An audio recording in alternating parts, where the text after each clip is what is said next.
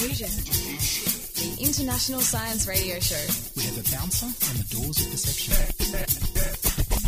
The good, the bad, the ugly, It gets pretty exciting. the myths, the truths. Toxicology, Asteroseismology. magnetism, the dark side. Genetically engineered potatoes. Planetoid. Planetoid. I love that word.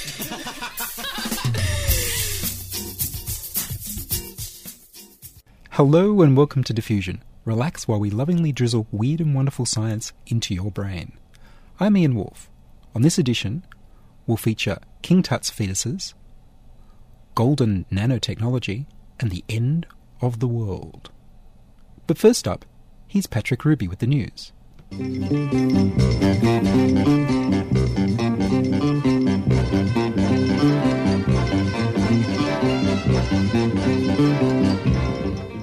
From Phys.org.com, concrete that cleans our air. A small Dutch town called Hengelo is trialling a new type of brick on its streets, a brick that absorbs pollution. It was developed and tested at the University of Twente, the Netherlands, and contains a titanium dioxide based additive. The titanium dioxide is activated by sunlight and binds nitrogen oxide particles from car exhaust and industrial pollution. These particles are then turned into nitrate compounds, which don't pollute our air. When it rains, the nitrate compounds are washed off the road and the road is clean once again. Nitrogen oxide is a greenhouse gas, and if left in the air, can also cause acid rain and smog. The effectiveness of the new bricks is being tested by paving one half of a road under construction in the new type of brick and the other half in ordinary brick. The air quality on the two sides of the street will then be measured and compared. The road will be finished at the end of the year. From MIT, new news in solar power. Solar power's big problem is how to store power for use overnight. Daniel Nocera at MIT has invented a simple, cheap, and highly efficient way of storing solar energy for later use. Inspired by the way leaves use sunlight to split water into hydrogen and oxygen, the team has developed their own process so that the oxygen and hydrogen can be recombined into a fuel cell to make electricity at night. The new catalyst is made from cobalt and phosphate. It produces oxygen gas from water when electricity is applied and the cobalt and phosphate combine into a thin film. They then start releasing oxygen from the water. A platinum catalyst is placed on the other electrode and can release hydrogen gas from the water. Together, the two electrodes produce the splitting of water that leaves can accomplish during photosynthesis. Currently, the available systems for electrolyzing water into hydrogen and oxygen are very expensive and require special, dangerous environments to work. The new catalyst works at room temperature and only needs neutral pH and is easy to set up. The project was funded by the National Science Foundation and by the non profit Chesonis Family Foundation. Dandelion rubber racing our roads. A new technique has been developed to extract rubber from dandelion weeds, according to ABC Online. This rubber could be used as an alternative to rubber derived from rubber plants. A processing plant is being developed to create a new type of rubber by scientists from the Ohio State University in the US. The rubber will be made from the Russian dandelion Taraxacum kok-saghyz. White sap is extracted from the dandelion root and then processed to make the rubber. Currently, 10 to 20% of the dandelion root can be used to make the rubber. This could be enhanced by selective breeding or bioengineering of the plants. New farming and processing techniques could produce about 20 million tons of rubber per year within a few years. The dandelions would be grown in fields and harvested by the same type of tractor that pulls tulip buds.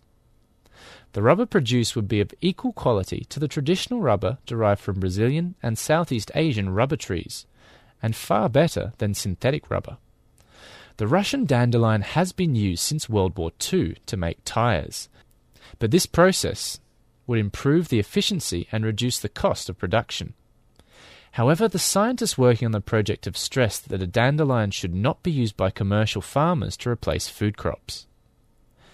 And finally, King Tut might be a daddy.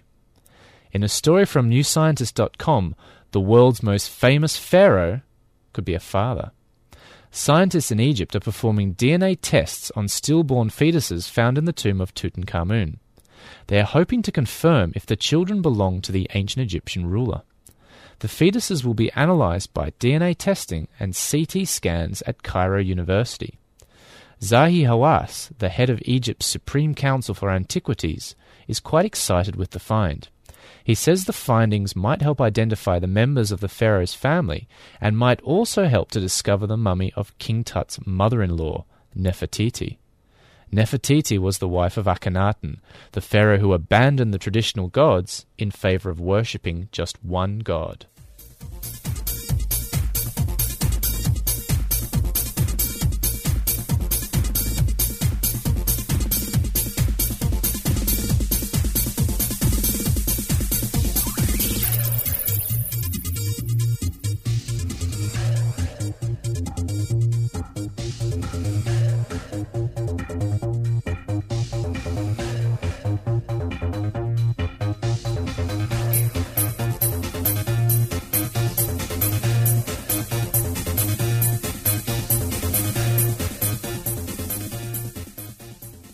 An ancient case of a mummy that might be a daddy.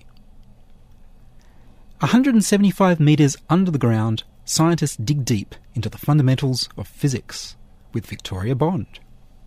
Buried deep under the border between France and Switzerland, not far from Geneva, a 27 kilometer long tunnel represents particle physics' best hope to figure out what the world is made of and how it works. CERN, or the European Centre for Nuclear Research, has built the largest and highest energy particle accelerator to date. The Large Hadron Collider, or LHC, is a mammoth. Stuffed with as much steel as the Eiffel Tower, it uses over 1,600 superconducting magnets to focus and accelerate two proton beams until they have an energy of 7 trillion electrovolts. At top speed, it would take less than 90 microseconds for the protons to travel once around the ring. When two proton beams collide, some 30 million times a second, scientists use ATLAS and CMS, two large particle detectors, to record and study the properties of quark gluon plasma from the debris of heavy ion collisions. Okay, so at this point you might be thinking huge proton beams, staggering energy, gluon plasma. But what's particle physics got to do with it anyway? And why do scientists want to bash protons together so badly? What scientists are hoping the LHC will give them is a little bit of insight into one of the most fundamental aspects of reality, which is what is the nature of mass? Okay, so here's what we think we know so far. The standard model of physics, which has been the prevailing model for the past 30 odd years, has given physicists equations that describe all of the forces in the universe, except for gravity.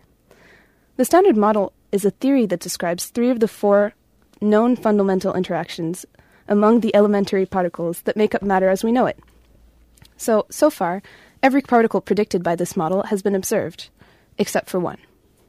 That's the Higgs boson, which is also known as the God particle. So it's pretty important as far as hypothetical particles go. Its existence would explain how it is that our matter has, well, mass. Without it, every particle would be just like a photon lots of energy, but no mass. It's speculated that the Higgs boson acts like a sort of molasses, pervading throughout all of space and allowing various particles not only to interact with one another, but to acquire a mass as well. And there's more. The Higgs like fields have been proposed as a source of en- the enormous bursts of expansion which have occurred early in our universe, and may even be the source of this mysterious dark energy, which seems to be speeding up the expansion of the universe as we know it. What's interesting about this model is, past about a trillion electron volt or so, the standard model makes no more sense. If you try to predict what happens when two particles collide, it generates nonsense. Scientists are hoping that this is why CERN's Large Hadron Collider will generate the Higgs boson. There's also hope that it'll help prove or disprove other big theories in particle physics. While experimentally the standard model remains unbeaten, it does have quite a few gaps. It doesn't include gravity, and it doesn't explain why the universe is matter instead of antimatter, or even why particles have the masses that they do. Theories like string theory or the supersymmetry theory have cropped up to tie up the loose ends. But they are, as of yet, unsupported by experimental evidence. So, apart from the Higgs, scientists will also be keeping a sharp eye out for any novel particle. Things like strangelets, micro black holes, magnetic monopoles, or supersymmetric particles. Now, some concerns have been raised regarding the safety of creating black holes in a laboratory setting. One of the main ones being Will the Large Hadron Collider destroy the world? In response to such questions, Jos Engelen, CERN's chief officer, explains In quantum mechanics, there is a probability that this pen will fall through the table. All of a sudden, it would be on the floor. Because it can behave as a wave, it can go through. We call this the tunnel effect. If you calculate the probability that this happens, it is not identical to zero. It is a very small probability, but it never happens. I've never seen it happen. You've never seen it happen. So, the question remains Are we 3 hours, 11 minutes, and 34 seconds away from the end of the world? Check it out for yourself on CERN's official website, http colon slash slash lhc.web.cern.ch slash lhc. Once again, that's lhc.web.cern.ch slash lhc. At the time of this recording, we are 3 hours, 11 minutes, and 34 seconds away from LHC activation. So, has the world ended? You tell us. Large Hadron Collider Activate. Check it out yourself on CERN's official website, lhc.web.cern.ch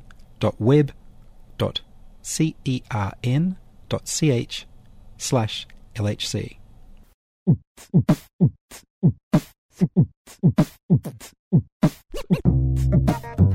Oh yeah. I'm about to drop some particle physics in the club. The LHC is super duper fly. You know what I'm saying. Check it. 27 kilometers tunnel underground. Designed with mind to send protons around. A circle crosses through Switzerland and France. 60 nations contribute to scientific advance. Two beams of protons swing round through the ring they ride. Till in the hearts of the detectors, that made it collide. And all that energy packed. in such a tiny bit of room becomes mass. Particles created from the vacuum. And then. Oh yeah. LHCb is where the antimatter's gone. Alice looks at collisions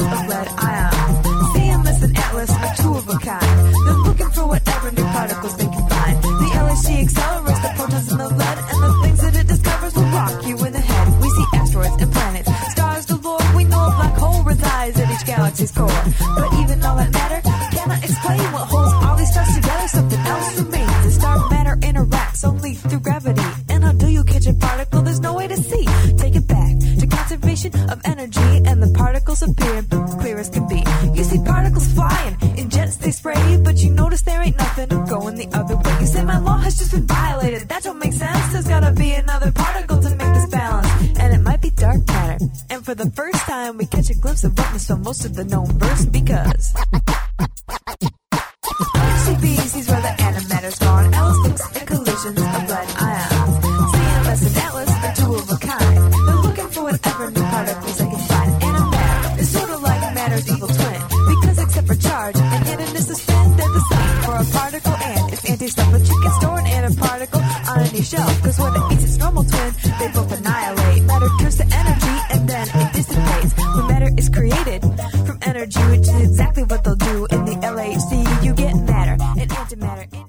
Large Hadron Rap by AlpineKat, Kate McAlpine, and Will Barras.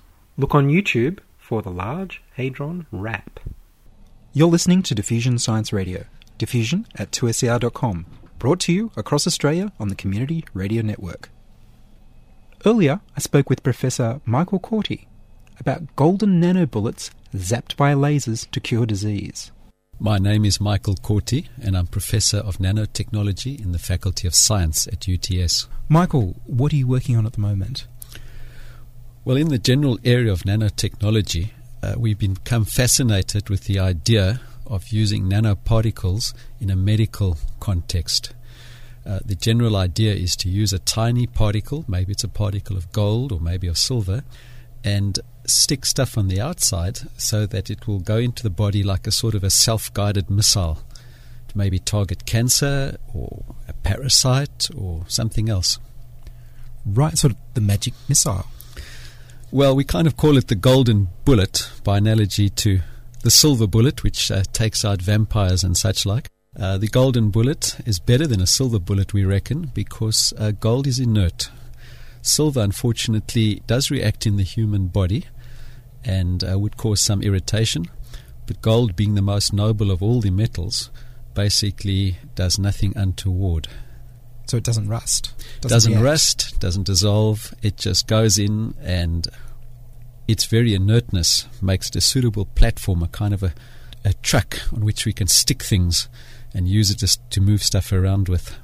And there were some lasers involved with some of the medical applications.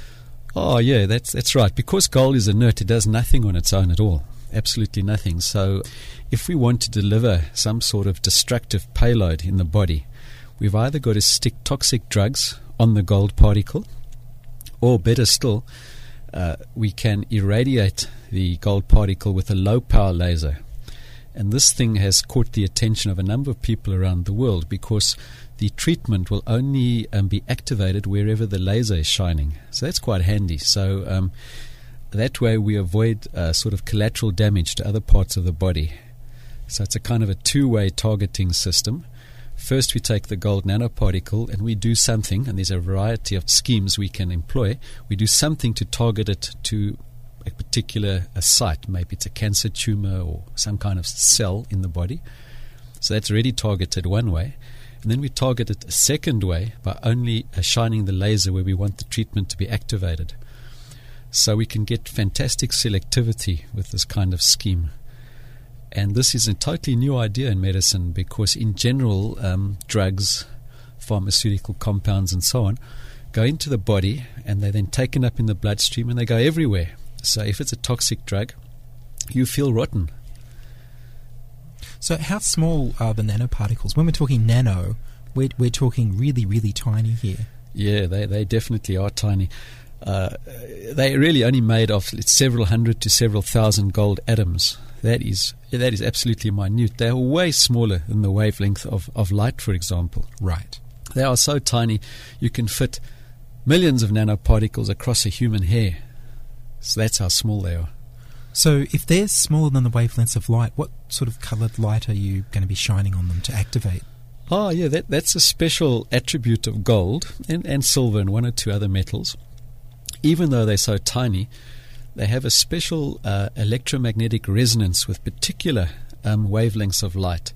In the case of gold, it's around about 520 nanometers, which is green light. So we would perhaps use a green laser. And the beauty of this is, is the resonance is quite sharp. So outside of that, nothing really happens. So, um, provided we use a green laser and shine it exactly where we want the treatment to um, be activated, we will get um, localized heating and perhaps we can cauterize uh, the tumor. Wow. So you can basically you take a drug that has the gold nanoparticles with the special extra bits attached and this would go all over your body, but it would only get activated where the green laser was shining. Uh, yep, that's the one mode. So um, that in that mode, the, the gold's everywhere, but you only activate it where the laser is. But we can often do better than that because some things in the body, like um, parasites and some kinds of cancer, uh, are, are not invisible to the immune system. So, provided we can raise an antibody against those things and then stick that same antibody on the surface of the gold, then it acts like a little guided missile. So it floats wow. around in the bloodstream, and when it finds its target, maybe the cancer cell, it latches on. And then sometime later, when it suits us, we can irradiate with the laser. So we get uh, two way targeting with that scheme. If this isn't a tricky question, if the gold doesn't react with things, and that's one of the reasons it's so useful, how do you stick things to it? Oh, yeah, that, that's a, not a tricky question. That's a very profound and, and good question. It turns out that while gold doesn't oxidize, and oxygen is the usual problem with metals because the atmosphere is full of this stuff, it does have a bit of affinity to sulfur. And sulfur is present in amino acids, so there's usually a way to stick an antibody or a protein or some DNA down on gold. As long as we can find the sulfur atom, that will form a reasonably good bond with the gold particles. So it's a little trick of gold surface chemistry.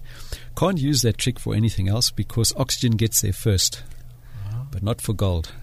Well, most of the uh, people in this field in the world, and there's not a lot of people, there's maybe only a dozen groups around the world, are going after cancer because cancer is a big disease in the developed economies. We have an aging population and so on. But we chose not to do that at UTS. Rather, we've gone after two other targets The first of these are the macrophage cells in your body, the white blood cells, loosely. And um, these can be a host for dread parasitic diseases. And it's a bit of an orphan scenario because the big drug companies are not looking at these diseases. So we're trying to develop our own research to target macrophage cells and also the parasites themselves. And ultimately, one would want to target a parasite like malaria. Uh, it turns out, though, that malaria parasites are quite tricky to cultivate in the lab here in Sydney.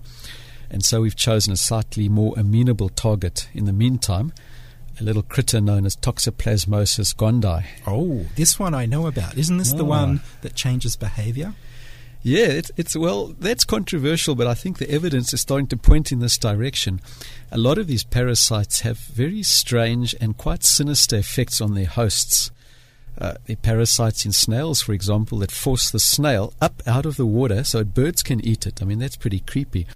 In the case of toxo, it has certainly uh, been proven that it causes rats to lose their fear of cats. Now, you might wonder why cats? Well, in fact, the real host of Toxoplasmosis gondii is the cat. It passes through other mammals on its way to being something else, but it has to go through a cat at some point in its life cycle. So, a parasite that has evolved to cause rats or other small mammals to lose their fear of cats has got a huge advantage. Actually, in humans, toxo is not that uh, dangerous unless you're pregnant or you're immunocompromised or you have HIV. But it's a good model for us. We know a lot about toxo at UTS, and as a parasite, we can cultivate in the lab. And it's simply a kind of a proxy for other parasites. So, does this explain all those people that, that have hundreds of cats in their house? Well, that part is controversial, but it obviously has been noticed that um, there are some crazy people with a lot of cats. And I put it to you that if a parasite can program a snail or a rat to do something bizarre, why are we immune? We are not immune to this kind of behavior modification. It's very creepy. it is. So, your gold nanoparticles may be attacking the toxoparasites. Yeah, so what we do, um, the toxo lives in cells, but it has to come out at a certain point because it multiplies like crazy inside the cell and basically bursts your cell from the inside. Then, for a couple of hours, the little toxo um, organisms, at that point they're known as tachyzoites, are swimming around in your blood like little wriggly bananas. That's the point when we target them. So, um, in this sort of idea of medical treatment, you would introduce the gold nanoparticles into the bloodstream. They uh, latch themselves onto the toxos, and simultaneously you irradiate the person with the laser, or perhaps strong sunlight even might be sufficient in this case, and kill them while they're out in the blood.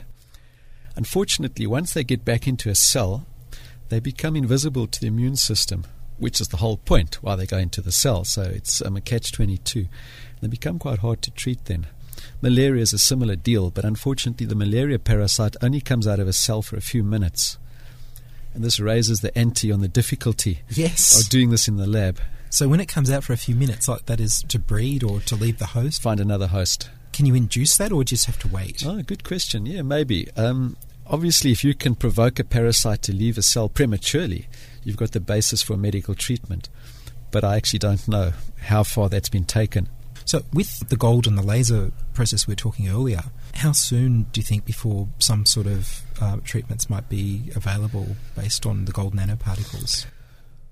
Well, toxo is just a placeholder for us um, for, for the parasite to work. Actually, as far as cancer goes, this has already reached clinical trials in the USA. So it's not yet commercially available, but um, certain kinds of cancer, and I think breast cancer is one of those, is being targeted in trials in Texas. Now, these kinds of things usually take five to ten years because this is all evidence based medicine. If it doesn't work, we sling it out because we don't want to waste our time with mumbo jumbo. Michael Cortie, thank you very much. Pleasure. What they'll do in the LHC, you get matter and antimatter in equal parts. And they try to take this back to when the universe starts, the Big Bang. Back when all the matter exploded, but the amount of antimatter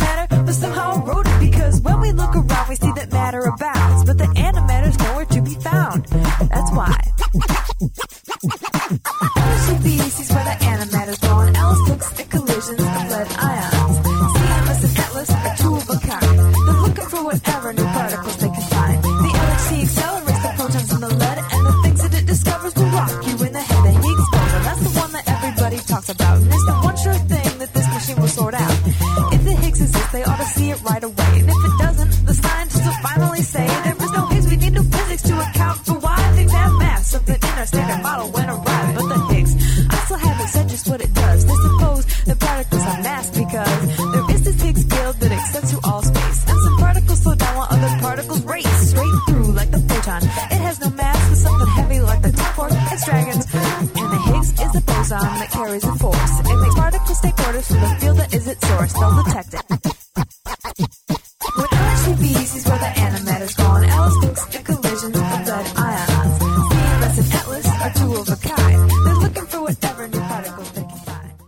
that's all from us in this edition of Diffusion.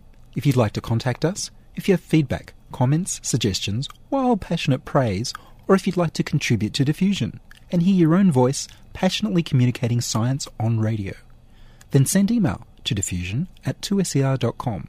That's diffusion at 2ser.com or subscribe to our podcast on our website www.diffusionradio.com. That's www.diffusionradio.com. Contributing to the program were Patrick Ruby and Victoria Bond. Diffusion has been produced in the studios of 2SER Sydney and is broadcast nationally via the Community Radio Network. I'm Ian Wolfe. Join us inside your audio device of choice for more science wondering next week on Diffusion Science Radio. Gravity is when you fall off your bicycle, it don't take long until you hit the earth and you